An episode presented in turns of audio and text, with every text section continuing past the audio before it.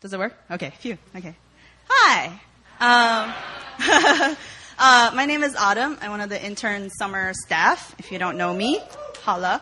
So I went to the Japan mission trip that many of you might have seen the video last week. So I'm going to talk about that. Okay, so ohayo gozaimasu. Is Kate here, by the way? Is Kate here?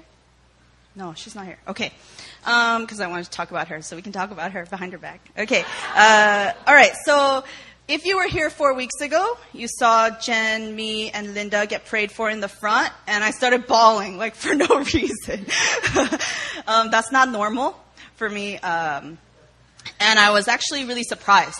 I was like, why am I, like, crying compulsively, like snot coming out and everything? And I didn't realize until a few days later. So our trip, we had prayer meetings almost every night, kind of a debriefing and also just to pray into Japan. And I started crying again, like in the middle of our prayer meeting. And it was right as Lydia, our team leader, started speaking about repentance. And so that's kind of what I'm going to talk about a little bit today. I guess if you need a title, it would be Kindness to Repentance. And, you know, that's really surprising. And actually, Japan was a land of surprise for me. There was a lot going on. Because normally you don't really think kindness will lead to repentance, right? You want to, rebuke people. Oh, you suck. That's why you need to repent, right?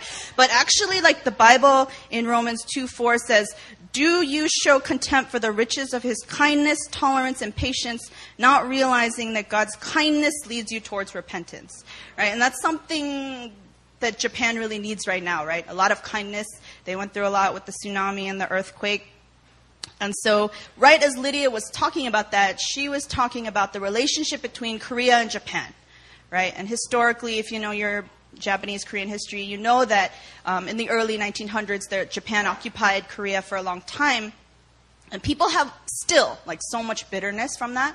And so it was, such a symbolic, prophetic thing to see the Korea-Japan World Cup, right? And so some of you were here for that.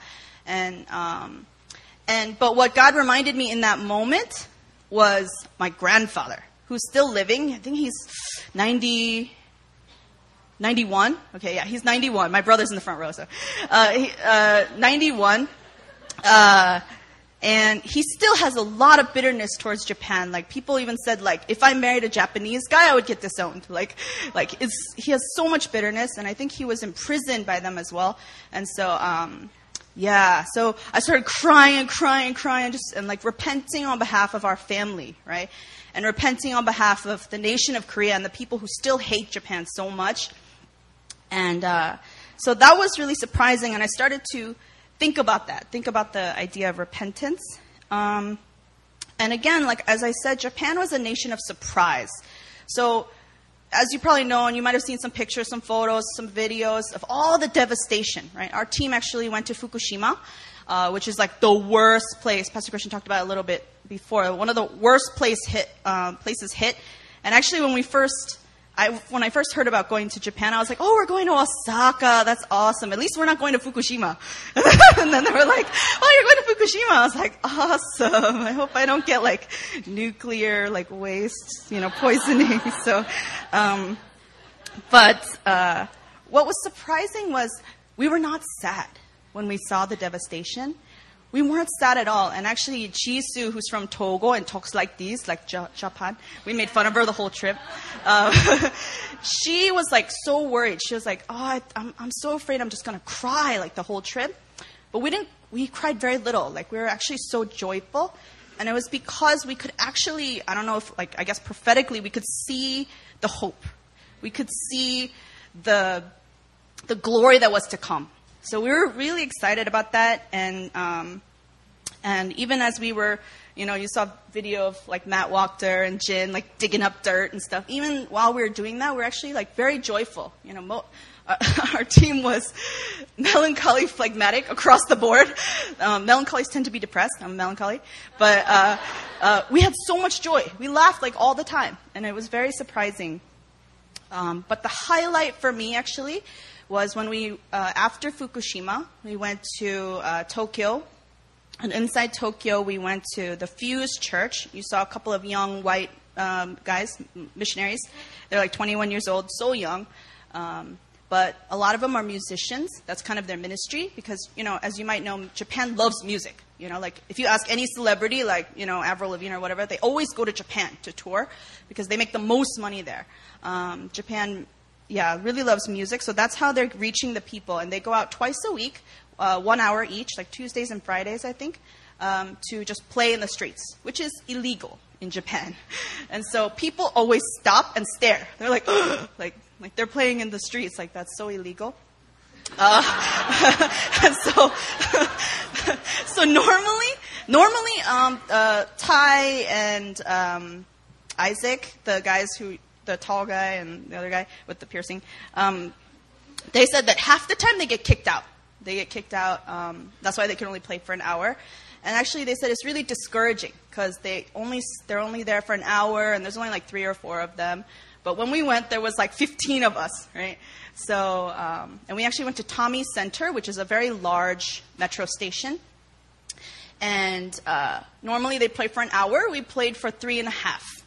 And we didn't notice. We're like, this is awesome. And a lot of people stopped of all ages, young people, old people, you know, mothers with their children. And actually, I think 4 or 5 people actually came to church, right, on Sunday. Yeah, so, and what was, again, surprise. They're so open. Like, the Japanese people are so open. It really broke the wall of, like, foreigners. I think it really helped that we're Korean because, and actually, I think our team for the first time, including Matt Wachter, 100% we could understand Korean. So when we were talking, it was easier for Kate, for example, to speak Korean, so we would just speak Korean the whole time, which was awesome. But they really, the Japanese people are actually open to Koreans, especially because of K-pop. And so we would talk about that and like kind of get to relate to them. And then, so that was really awesome to just see like God's seed being planted into their hearts. And but what's interesting was as God was showing me all this, He started to reveal to me the Father's heart. And this was a verse that I wrote. I had to support Reyes to come here as an intern. And my key verse was 1 Peter 2:9. But you are a chosen people, a royal priesthood, a holy nation, a people belonging to God, that you may declare the praises of Him who called you out of darkness into His wonderful light. And I think actually Pastor Christian talked about this on Friday. This verse is like haunting me. Like it shows up everywhere I go. And but I think it's because He's really showing me in Japan, God is His chosen nation. It's a holy nation. And I really pray that we start to recognize that here in this church and just in Korea. You know, Japan is our sister nation, right? It's like only 2.5 hours away, right, to go to Tokyo. It's so close. And there is a light that's coming from there. And we need to just start recognizing that. Like, Pastor Aaron always talks about, like, you know, we need to receive this as, like, prophetic word or something. You know, like, this is something that we just start to claim. And that Japan, as Pastor Christian said, like, in, you know, like 10 years can have millions of Christians. You know, how glorious is that? You know, amen? Like, how awesome. And so that's what I'm really starting to see, the Father's heart and just His glory that's being revealed in Japan. And I'm excited for if and when we have, you know, New Philly, Tokyo church plant, you know. There's already like 4 people in our team who are like ready to go. So, yeah, so I just really want to like thank God for like showing us His heart for His people. They've been closed, you know, even though we're right next to each other.